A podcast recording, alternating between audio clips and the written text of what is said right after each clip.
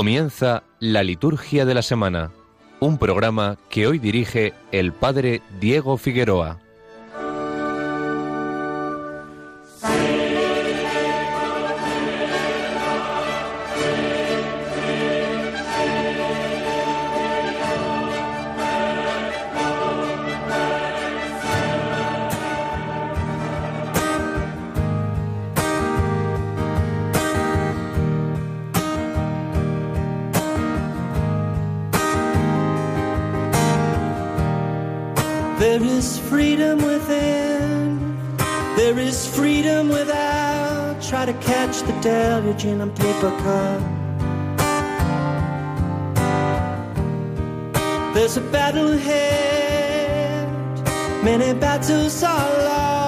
But you'll never see the end of the road while you're traveling with me.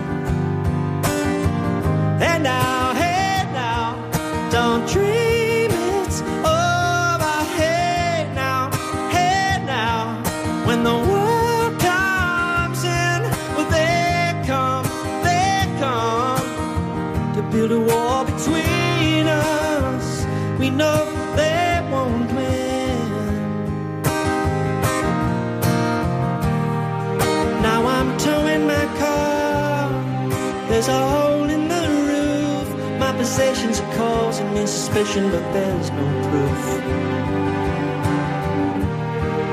In the paper today, tales of war and of wise, but you turn right over to the TV page.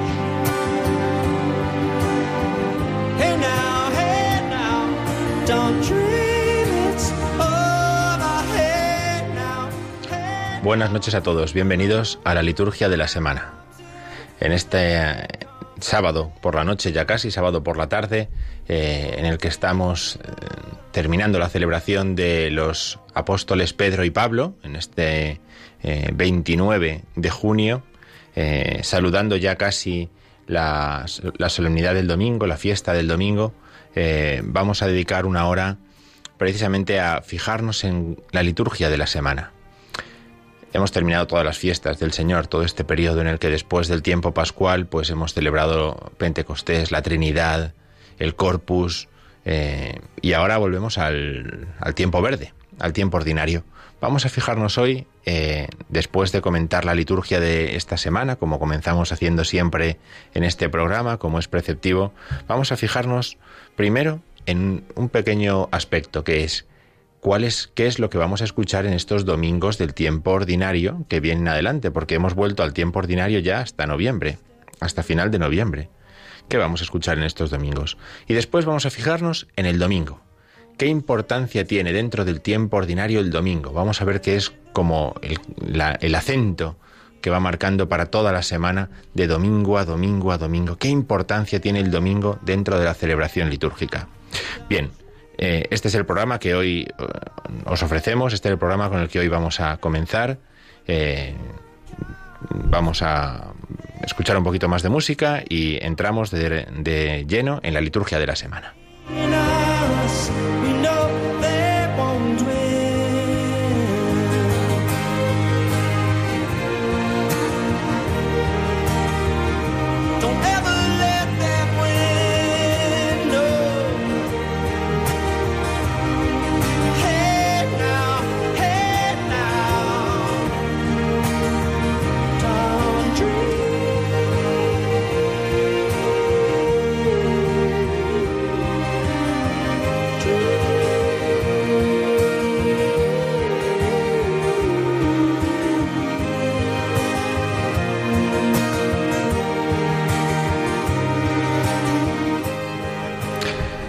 Liturgia de la semana 13 del tiempo ordinario.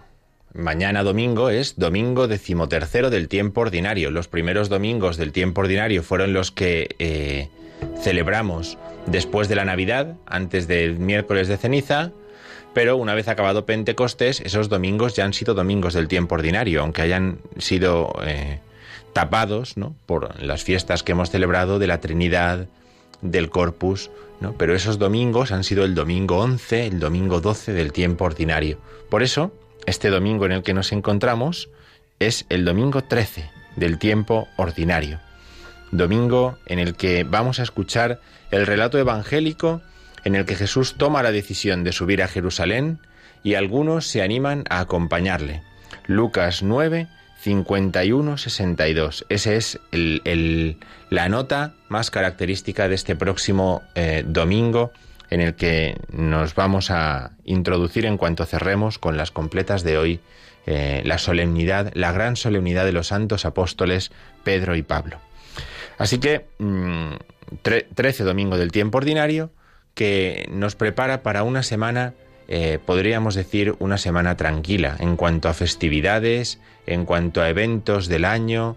Eh, vamos a ir viendo rápidamente porque el ritmo el ritmo así nos lo permite. El lunes, mañana, pasado mañana, es día 1 de julio y es lunes de la semana decimotercera del tiempo ordinario. Por lo tanto, vamos a seguir escuchando el relato del Génesis que ya hemos estado escuchando la semana pasada, todo este eh, ciclo de Abraham. Vamos a seguir escuchándolo en la primera lectura y en el Evangelio vamos a seguir escuchando el Evangelio según San Mateo.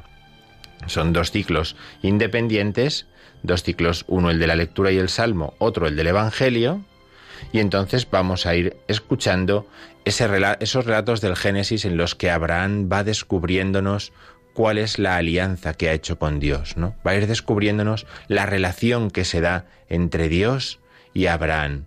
Y ahí vamos a ir descubriendo los principios de la alianza entre Dios y el hombre que llegará a plenitud en Jesucristo. Bien, pues el lunes, lunes de la decimotercera semana del tiempo ordinario. Al día siguiente, martes, martes 2 de julio, es el martes de la decimotercera semana del tiempo ordinario. Mateo 8, 23, 27. Vamos a ver a Jesús calmar la tempestad en el Evangelio de ese día ferial, de ese día ferial en el que eh, seguiremos también escuchando el libro del Génesis, este, este pasaje eh, de Sodoma y Gomorra, tan conocido también en la historia de los patriarcas. El miércoles es el único día que se altera un poco este ritmo sereno, ¿no? este ritmo eh, tranquilo del tiempo ordinario, porque celebramos la fiesta de un apóstol. El 3 de julio celebramos la fiesta de Santo Tomás Apóstol, aquel que eh, como nos relata el Evangelio según San Juan, no estaba con el resto de los discípulos cuando el Señor aparece resucitado y tiene que ser convencido por el Señor que le anima a introducir sus dedos en las heridas gloriosas de la cruz. Por eso, eh, la fiesta de un apóstol siempre es un día en el que las lecturas cambian, las lecturas no son las que va llevando el ritmo normal, sino que nos van a hablar nos van a hablar precisamente de Santo Tomás o de algún aspecto relacionado con Santo Tomás, también cambiarán las oraciones y eh, en este caso al ser un apóstol pues veremos al sacerdote revestido de rojo. escucharemos que hemos sido edificados sobre el cimiento de los apóstoles, como dice Pablo en la carta a los Efesios, que es la primera lectura, y el relato evangélico, pues ese, esa confesión de fe de Pedro después, de Tomás después de sus dudas, Señor mío y Dios mío. ¿no? Este será el relato evangélico, lógicamente, que ilustra, eh, que caracteriza principalmente al apóstol Pedro, al apóstol Tomás. El jueves, jueves 4, jueves 4 es también eh, día del tiempo ordinario, día ferial del tiempo ordinario, en el que seguiremos escuchando eh, el libro del Génesis y en el que el Evangelio nos mostrará a Jesús curando, a Jesús curando, ¿no? la belleza de eh, Jesús realizando curaciones y cómo esas curaciones provocan la alabanza a Dios. Los hombres alababan a Dios por lo que contemplaban en Jesucristo. La liturgia eh, de la que tratamos en este programa, la liturgia es una liturgia de alabanza siempre.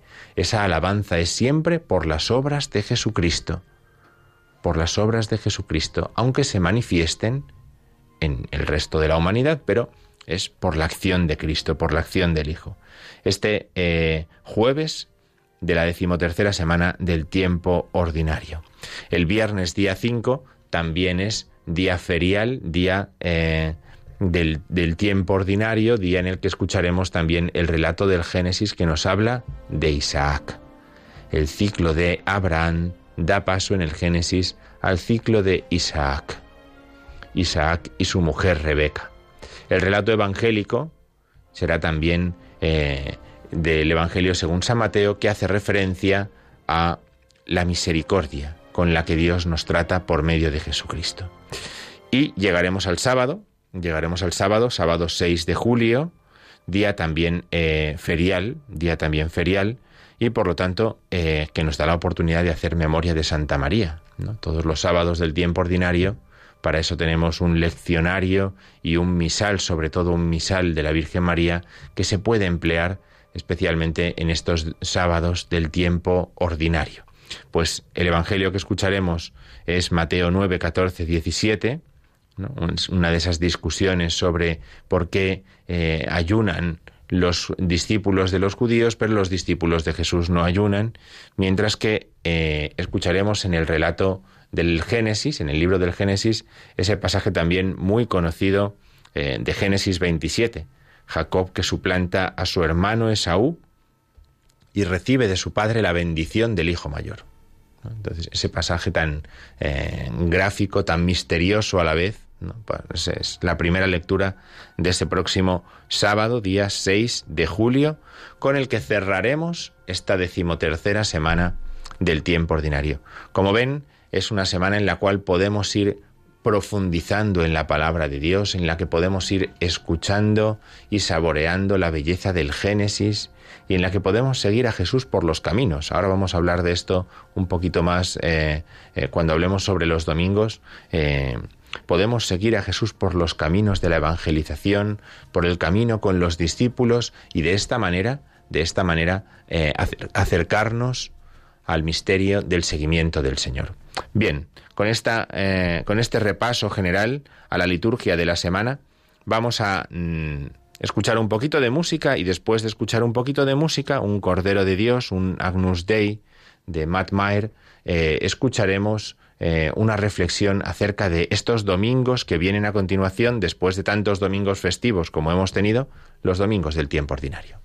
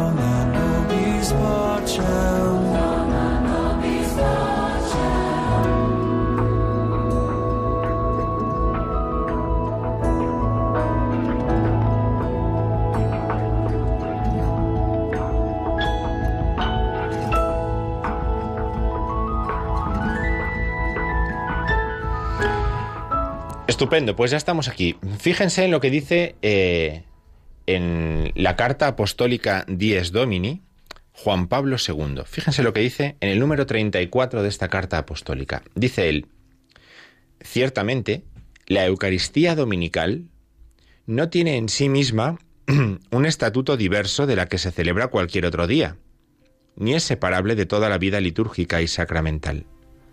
Esta es, por su naturaleza, una epifanía de la Iglesia, que tiene su momento más significativo cuando la comunidad diocesana se reúne en oración con su propio pastor. Dice un poquito más adelante, la Eucaristía dominical, sin embargo, con la obligación de la presencia comunitaria y la especial solemnidad que la caracterizan, precisamente porque se celebra el día en que Cristo ha vencido a la muerte y nos ha hecho partícipes de su vida inmortal, subraya con nuevo énfasis la propia dimensión eclesial, quedando como paradigma para las otras celebraciones eucarísticas. Muy interesante, muy interesante esto que nos dice aquí eh, el Papa Juan Pablo II, porque está refiriéndose a la importancia que tiene la misa del domingo. Luego vamos a hablar más despacio en el siguiente apartado sobre este tema, pero este párrafo introduce muy bien de lo que vamos a hablar ahora, que es eh, los domingos del tiempo ordinario. Fíjense que, eh, como les decía antes, desde el mes de febrero no hemos tenido domingos del tiempo ordinario. Hemos tenido todos los domingos de la cuaresma, todos los domingos de Pascua y cuando ha terminado la Pascua, el día de Pentecostés, hemos celebrado la Santísima Trinidad, hemos celebrado el Corpus Christi y entonces ahora volvemos a los domingos del tiempo ordinario. ¿Y qué vamos a escuchar en estos domingos del tiempo ordinario para que nos den ese tono eclesial que decía Juan Pablo II en la Dies Domini? ¿Qué vamos a escuchar en ellos? Les propongo echar una mirada a lo que vamos a, escuchar en la misa en estos próximos domingos. Como les decía antes, mañana vamos a escuchar cómo algunos se presentan a Jesús para ir con Él por el camino. Te seguiré a donde vayas. Jesús va a responder de una manera misteriosa. Dirá, mm, las zorras tienen su madriguera, tal, pero el Hijo del Hombre no tiene donde, donde reclinar la cabeza. Jesús está invitando al seguimiento de una manera misteriosa pero invitando al seguimiento. Esto es lo que vamos a encontrar en los próximos domingos. El domingo que viene, no mañana, sino el domingo siguiente, vamos a pasar de Lucas 9, que es el Evangelio de mañana, a Lucas 10. Y allí vamos a escuchar cómo Jesús enseña a los discípulos cómo ser misioneros. Él los envía, los envía, nos enseña que hay que pedir al Padre eh, obreros para la mies, porque hay pocos trabajadores en la mies, y Él los envía, y aquellos a los que envía de dos en dos les enseña cómo tienen que ser misioneros, qué tienen que decir cuando lleguen a un pueblo, qué tienen que decir a la gente, cómo hay que saludarla.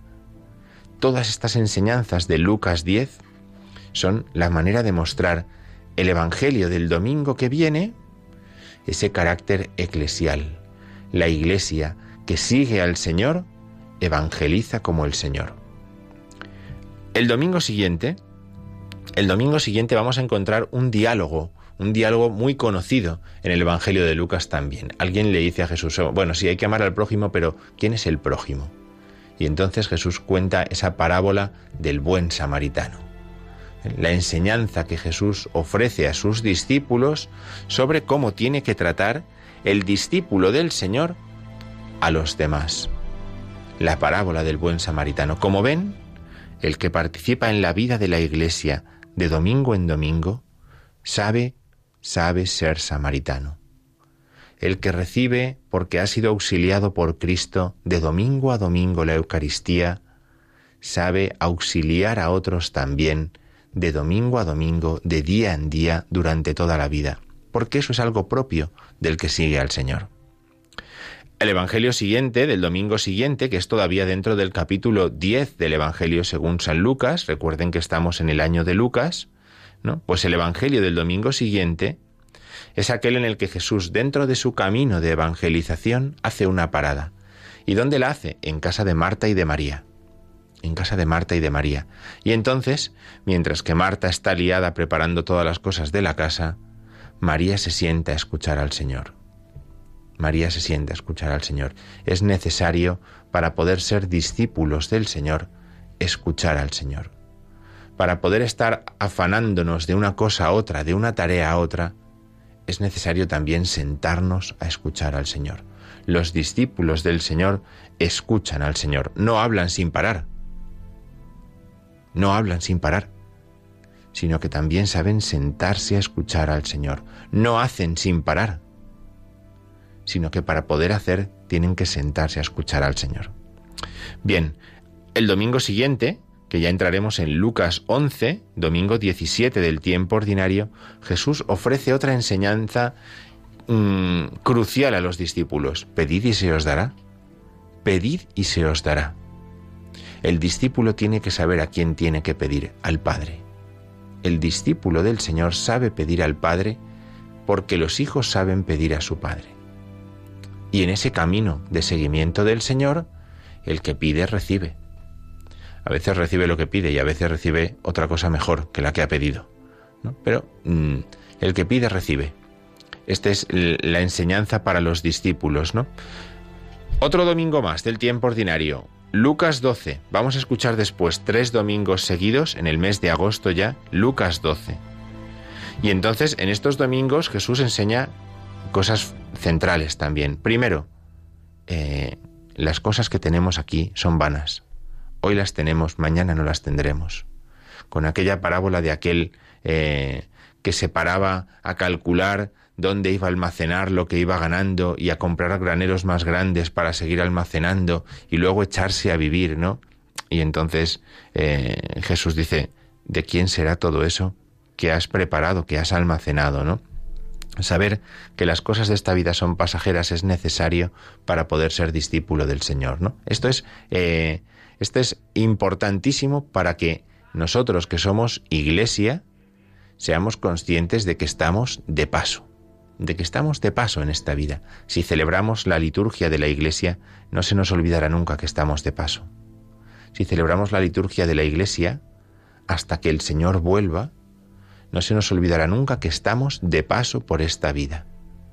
Ir a la Iglesia y celebrar los sacramentos es algo fundamental para que a uno no se le olvide que por aquí estamos, hemos venido y seguiremos hacia la casa del Padre. El domingo siguiente Dichoso aquel al que el amo cuando llegue a casa lo encuentre con todo preparado. El discípulo, la iglesia, tiene que estar siempre preparada para escuchar y servir al Maestro en aquello que Él nos enseña, porque Él ha venido para servirnos. Nosotros tenemos que aprender también esa manera de avanzar por la vida. Y el último domingo del que vamos a hablar ahora, el siguiente domingo, Jesús cierra el, capítulo 12 del Evangelio según San Lucas con una gran advertencia. Yo no he venido a traer paz con el Evangelio, sino división. El Evangelio, para poder producir paz, para poder producir unidad, primero tiene que producir discernimiento, primero tiene que producir división. Y cuando el Evangelio discierna, cuando divida lo bueno de lo malo, cuando divida lo que es creer en Él y lo que es no creer en Él, solo entonces traerá paz. Pero primero tiene que traer esa división. Tiene que separar lo que es bueno de lo que no es bueno, lo que es de Dios de lo que no es de Dios, lo que participa de la salvación y lo que no lo hace. Por lo tanto, para concluir esta sección que hemos eh, querido hacer, dedicando unos minutos a los domingos del tiempo ordinario que vienen ahora los más cercanos tenemos que darnos cuenta de que el carácter eclesial de estos próximos meses se manifiesta en el seguimiento de Jesucristo. Los evangelios nos van a invitar a seguir a Jesucristo, a aprender de Jesucristo por el camino, a guardar sus enseñanzas. Y de esa manera, la misa dominical, como decía Juan Pablo II, la Eucaristía dominical, marca toda la semana. Lo que yo escucho el domingo marca toda la semana. Esto es una cosa crucial para la espiritualidad del cristiano.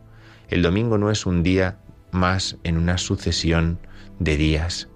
El domingo es principal, día principal, y el domingo marca toda la semana. Cómo se vive la Eucaristía dominical y todo el domingo va a marcar la espiritualidad del cristiano durante toda la semana.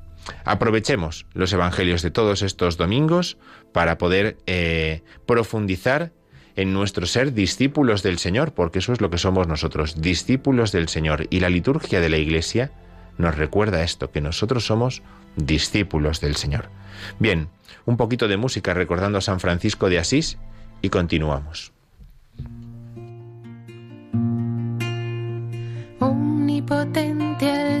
Altísimo bondadoso Señor, tuya es la alabanza, la gloria y el honor. Tan solo tú eres digno de toda bendición y nunca es digno el hombre de hacer de ti mención. Loado seas mi Señor por toda criatura, por el hermano sol. Loado seas mi Señor por la hermana tierra, las flores de color. Y por la hermana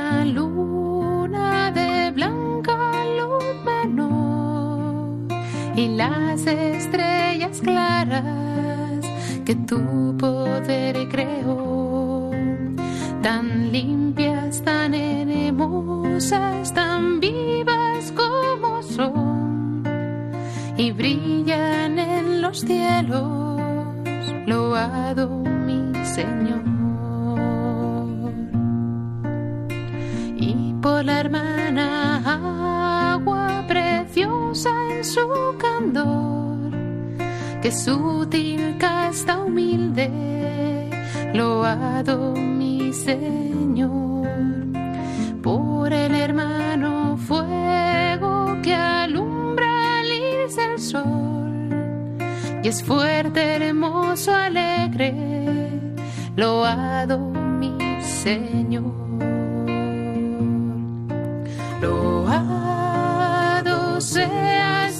Señor por toda criatura, por el hermano sol. Loado seas mi Señor por la hermana tierra, las flores de color y por la hermana tierra que es toda hermana madre tierra que da en toda ocasión las hierbas y los frutos y flores de color y nos sustenta y rige, loado mi Señor. Y por los que perdonan y aguantan por tu amor los males corporales y la tribulación. Felices los que sufren en paz con el dolor, porque les llega tiempo de la consolación.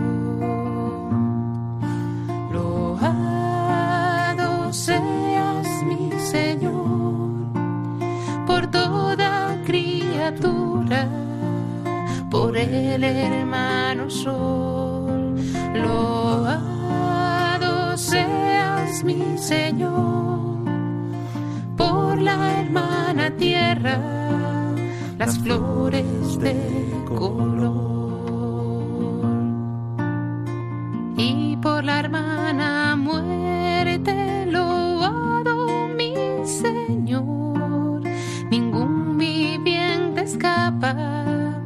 de su persecución.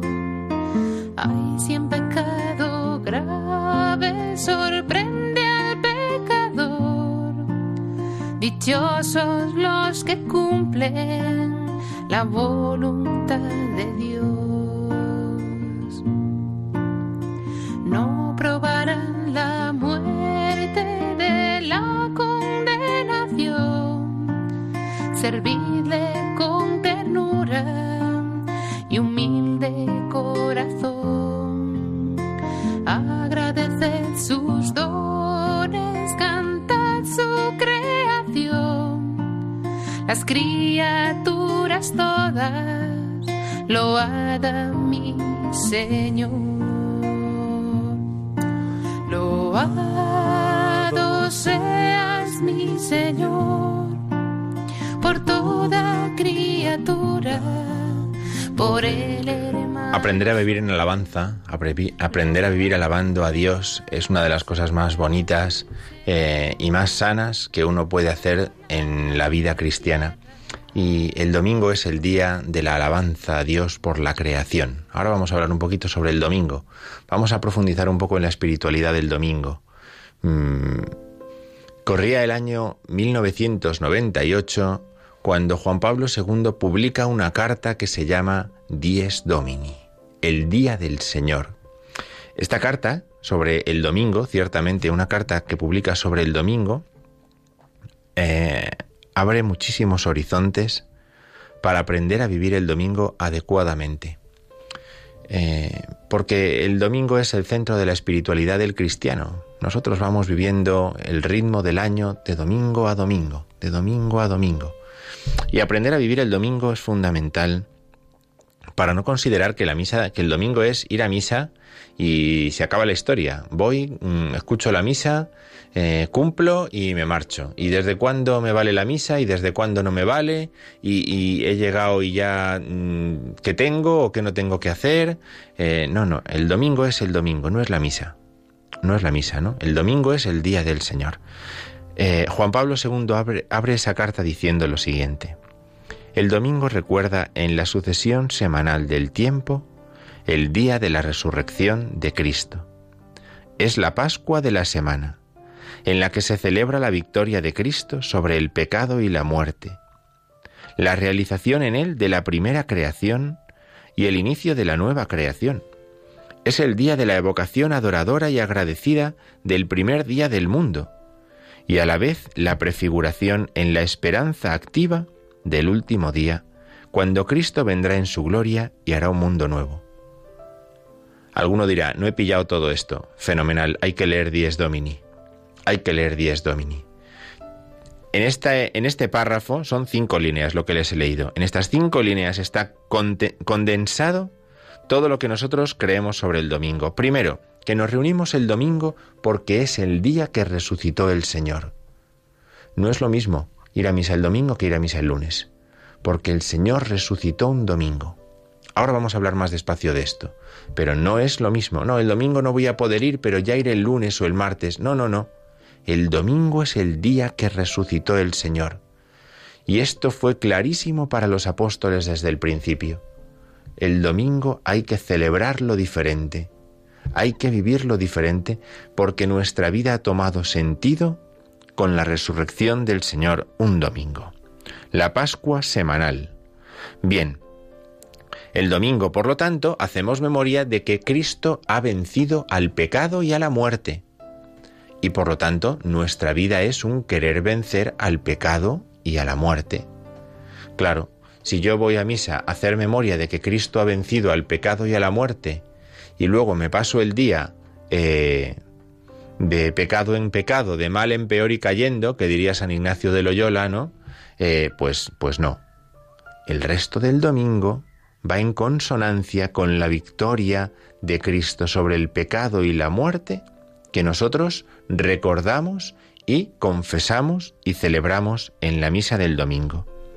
El domingo recuerda la primera creación, dice Juan Pablo II.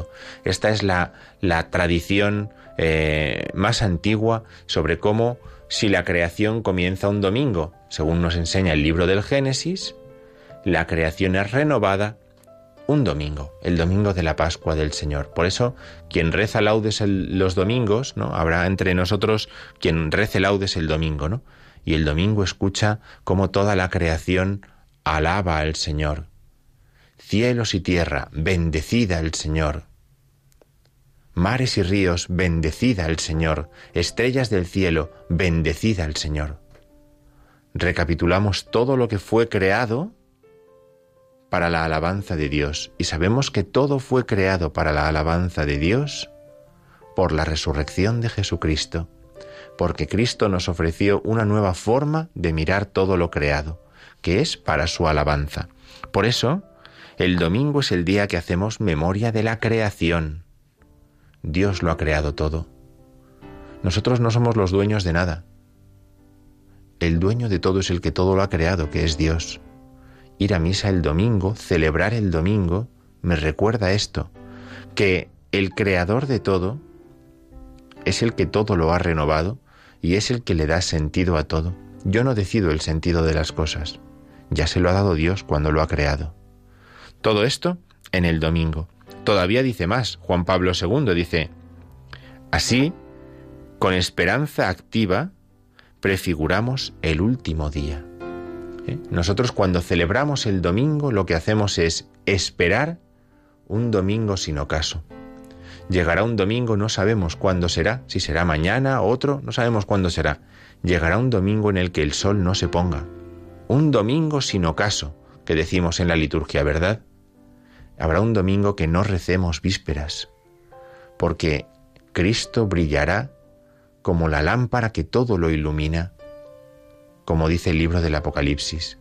Nosotros celebramos cada domingo esperando que llegue un domingo eterno, que llegue un día de alabanza eterna, una jornada en la que eh, no se acabe y en la que nosotros nos dediquemos a alabar a Dios. Por eso el domingo es el día de la esperanza.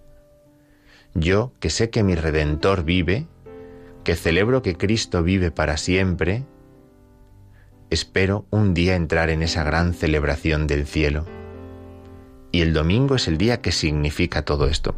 Fíjense qué belleza en el primer párrafo de Dies Domini de esta carta de Juan Pablo II del año 1998. Luego Juan Pablo II va a ir desgranando todo esto en la carta. Y entonces va a empezar a explicarnos que el domingo es el día de la creación.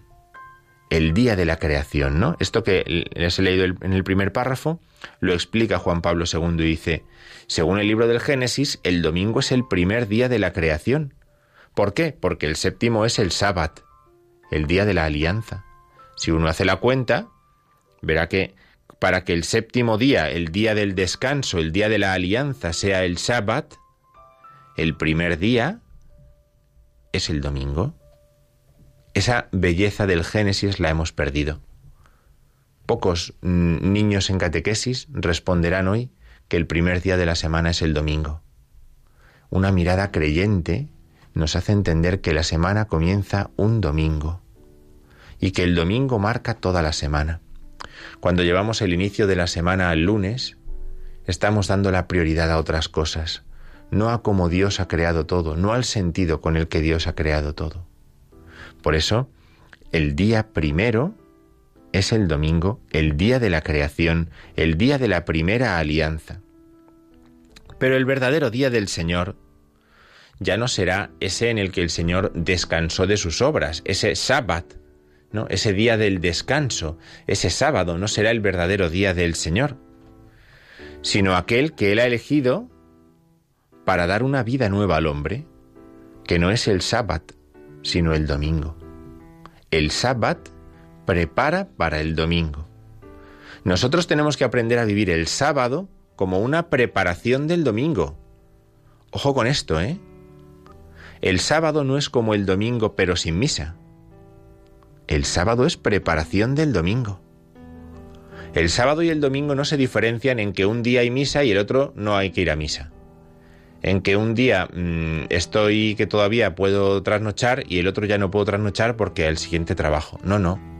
La diferencia está en que el sábado prepara el domingo. Ya que nosotros tenemos en general ese concepto de fin de semana, hagámoslo de tal manera que el sábado lo vivamos como una preparación que encamine el domingo, vivir el domingo como día del Señor. No como un día, no como si fueran dos días aislados el uno del otro que nada tienen que ver, o el sábado es el día feliz porque uno puede levantarse tarde y trasnochar, y el domingo el día triste del fin de semana, porque uno tiene que ir a misa y porque uno encima mm, se tiene que acostar pronto, porque el lunes madrugamos. Fíjense qué diferencia en esta visión del domingo, en la que el sábado es una preparación del día de la resurrección de Cristo. El domingo es el día que el Señor resucitó, motivo suficiente para que sea el día central. Pero aún más, el domingo es el día que el Señor se apareció a los discípulos. Lo vamos a escuchar el miércoles con Santo Tomás. El domingo es el día que el Señor aparece a sus discípulos. El domingo es el día que el Señor parte el pan para dos de ellos a los que se encuentran en el camino de Emaús. Por lo tanto, el domingo es el día de la fracción del pan. El domingo es el día que se vuelve a aparecer para darles el Espíritu Santo ocho días después, dice San Juan. Por lo tanto, ¿cuál es el día del Espíritu? El domingo, día que Jesús da el Espíritu a los discípulos. Por lo tanto, ¿cómo no iba a ser para los discípulos un día diferente el domingo? Los discípulos lo pillaron rapidísimo. Tenemos que reunirnos cada ocho días, cada domingo, ¿no? En esa manera de contar judía que cuenta el primer día y el último, ¿no? Por eso eh, ocho días es de un domingo al siguiente, ¿no? Los cristianos nos tenemos que reunir de domingo a domingo.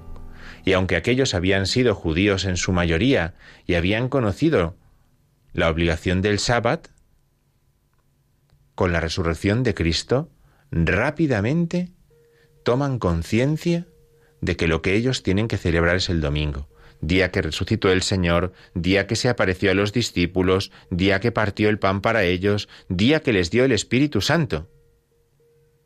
El domingo no es solamente una cuestión de precepto. El domingo es una cuestión de identidad. El cristiano necesita el domingo. Porque el precepto se puede evadir. Yo mañana, si no quiero, no voy a misa. Me lo he saltado. Pero la necesidad no se puede evadir. No se puede evadir. Por eso el domingo hace referencia a la identidad, por encima incluso del precepto. Cuando uno empieza a dejar de celebrar el domingo, empieza a alejarse de Cristo y empieza a alejarse de la Iglesia. Qué mal síntoma es cuando los jóvenes o los adultos también ¿eh? empiezan a ir a misa el domingo de peor manera. Ya no me preparo para la misa, ya no llego con tiempo para prepararme para la celebración, llego en cualquier momento, voy a cualquier misa. Todo eso es mala señal. Es mala señal cuando me conformo con un trocito de la misa. El que sea, pero cuando me conformo con un trocito de la misa. No, no, el domingo es una cuestión de identidad. Es una cuestión de identidad. Todo el domingo, no solo el ratito de la misa según cómo emprendamos a vivir los domingos, ahí está nuestra identidad cristiana. Ahí está nuestra identidad cristiana. Es como un termómetro de cómo está nuestra identidad cristiana. Por eso el domingo es el día del aleluya, de la alabanza al Señor, el día en que actuó el Señor, nuestra alegría y nuestro gozo. El domingo es el que marca la semana del cristiano, la fiesta pascual, tenemos una Pascua anual y una Pascua semanal. La Pascua anual es la Pascua de Resurrección, la Pascua semanal es el día del domingo, que marca nuestra existencia, nuestra forma de vivir en alabanza a Dios.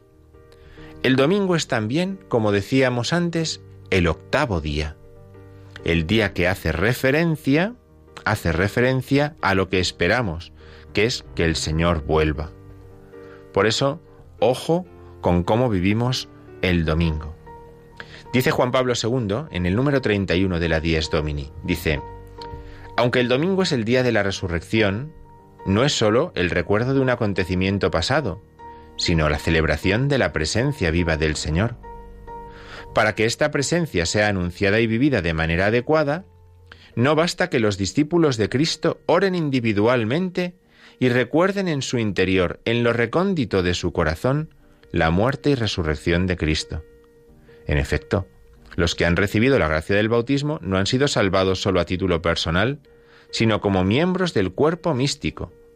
Es importante que se reúnan para expresar la identidad misma de la Iglesia. Fíjense, el domingo hay que reunirse para expresar nuestra identidad. No hay que reunirse para cumplir un precepto, sino principalmente para mostrar nuestra identidad. Somos cristianos, nos reunimos, y me importa reunirme con más gente. Algunos los veo, a otros no los veo, pero nosotros somos cristianos y el domingo se celebra reuniéndonos, reuniéndonos y tiene que, alegrarnos el hecho de que nos reunamos. Que vayamos a misa y encontremos más gente nos tiene que llenar de alegría, nos tiene que llenar de satisfacción.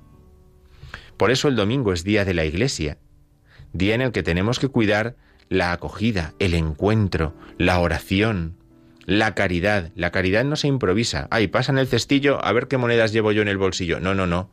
La caridad no se improvisa. Se prepara. Lo que voy a echar el domingo en misa también lo preparo. ¿Cómo voy a colaborar con la iglesia? ¿Con lo que llevo ahí y, en este momento, pues, cuando pasa el cestillo hecho? No, no, no.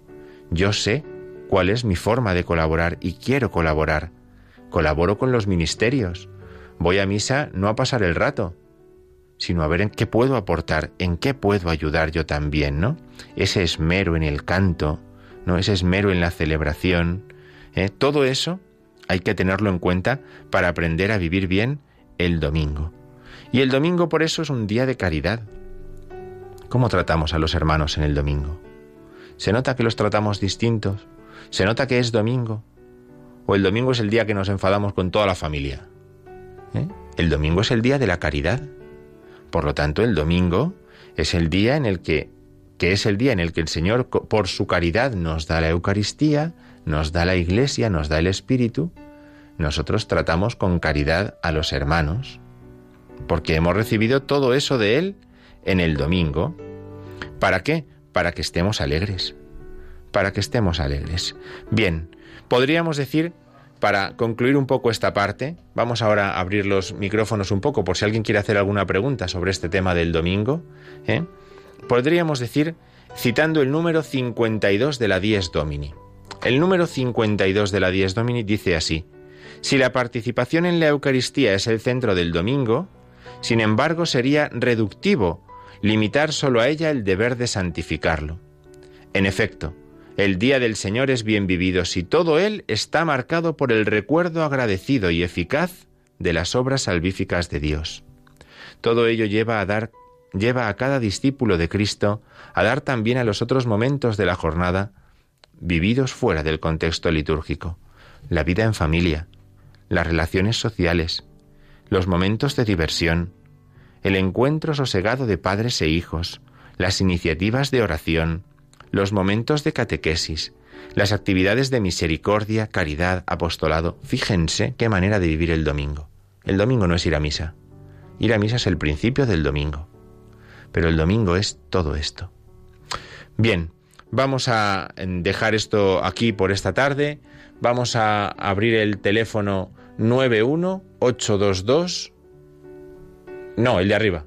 91005 9419 91005 9419 y a lo mejor un par de llamaditas pues podemos responder alguna pregunta que tenga que ver con este tema del domingo y, y ya despedimos el programa.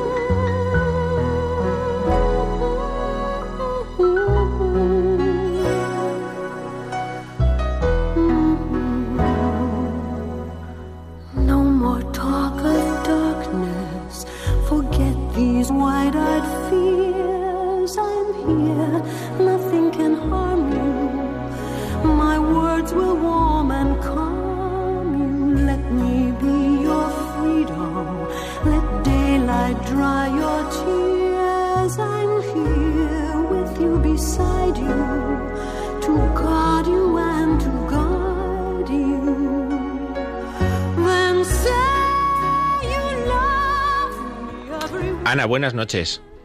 Buenas noches, padre. ¿Qué tal? Mire, lo, lo primero es para darle las gracias por preparar la liturgia de la semana, que me hace mucho bien. Pero después quería pedirle un favor. A ver, Es dígame. Que, que empezaran la liturgia de la semana con las dos lecturas del domingo y el Evangelio. Porque es el Espíritu Santo que es el autor de la escritura y el texto tal que lees es comida para el alma. A mí me parece eso. Muy bien, muy bien. Ciertamente en, los domingos eh, la primera lectura y el Evangelio van unidos siempre, ¿verdad? Eso lo hemos explicado muchas veces. La primera lectura es una preparación para el Evangelio. La segunda de los domingos va aparte, es como una, un consejo, una, una advertencia, una enseñanza de los apóstoles. Pero la primera lectura es la que va unida con el domingo cada domingo, ¿de acuerdo? Por eso me gustaría que empezaran con las dos lecturas Muy y bien. el Evangelio. Muy bien. Bueno, muchas gracias. Gracias. Gracias. Adiós, buenas noches. Recordamos el teléfono 91 005 9419 91 005 9419.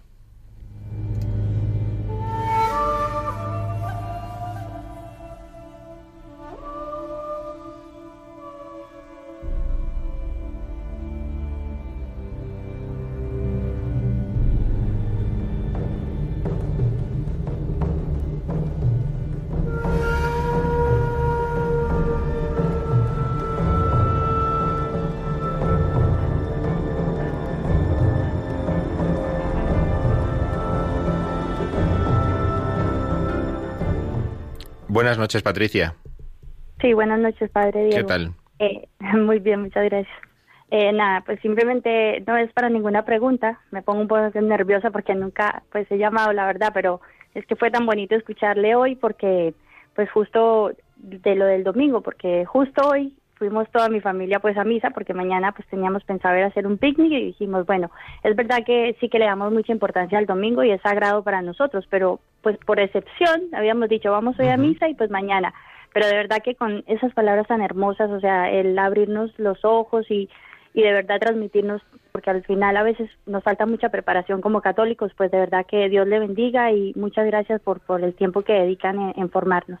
Muy y nada, bien. pues mañana al picnic, pero por la noche otra vez a misa y a darle bien. gracias a, A- Dios. Al picnic es muy importante también porque el domingo es día de familia, dice Juan Pablo Claro. II, ¿eh? O sea que Sí. es importante también, pero mm, muy bien, muy bien Vamos hecho. a disfrutar de la naturaleza, a alabar al Señor y por la noche a rematar con Estupendo con la domingo entonces, muy bien. Bueno, pues, Gracias.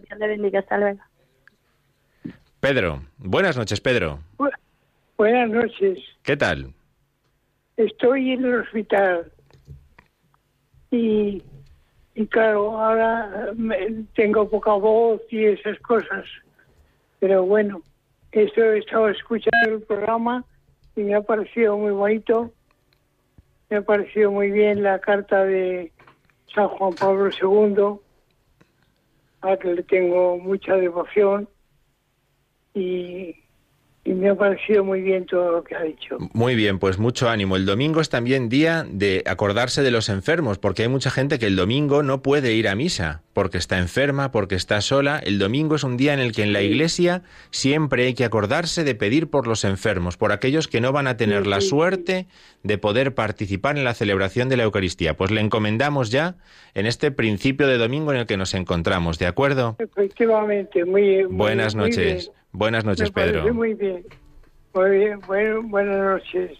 Muy bien, pues escuchamos un poquito de música y terminamos el programa.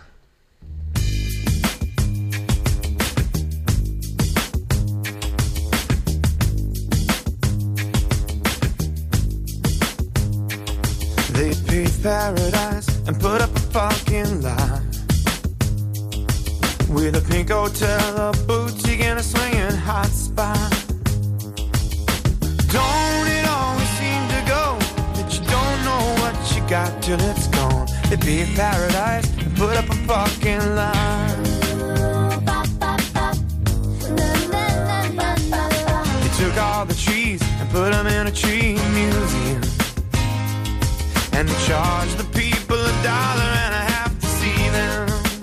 No, no,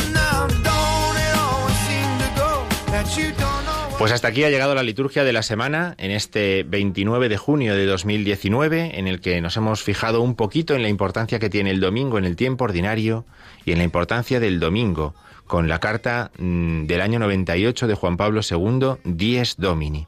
Ahora, eh, a las 10, por Facebook Live, por Facebook Live y también por la web de Radio María, por Facebook Live y por la web de Radio María, pueden seguir la retransmisión en directo de la vigilia eh, para jóvenes en el Cerro de los Ángeles, como preparación para el centenario, para la renovación de la consagración de España al corazón de Jesús, eh, que se celebra mañana eh, allí en, la Basílica y en el Cerro de los Ángeles. Pues a partir de las 10 en Facebook Live y en la web de Radio María. Aquí las noticias como siempre y en la web y en Facebook pueden seguir esa vigilia que comienza ahora eh, de jóvenes desde el Cerro de los Ángeles. Muchas gracias a todos y buenas noches.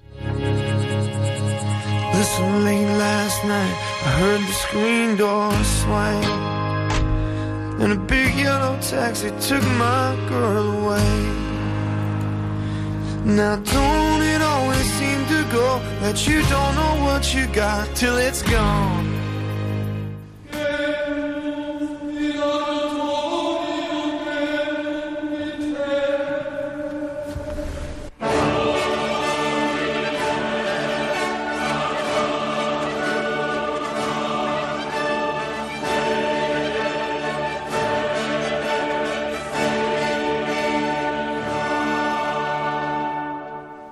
Han escuchado La Liturgia de la Semana, un programa que hoy ha dirigido el Padre Diego Figueroa.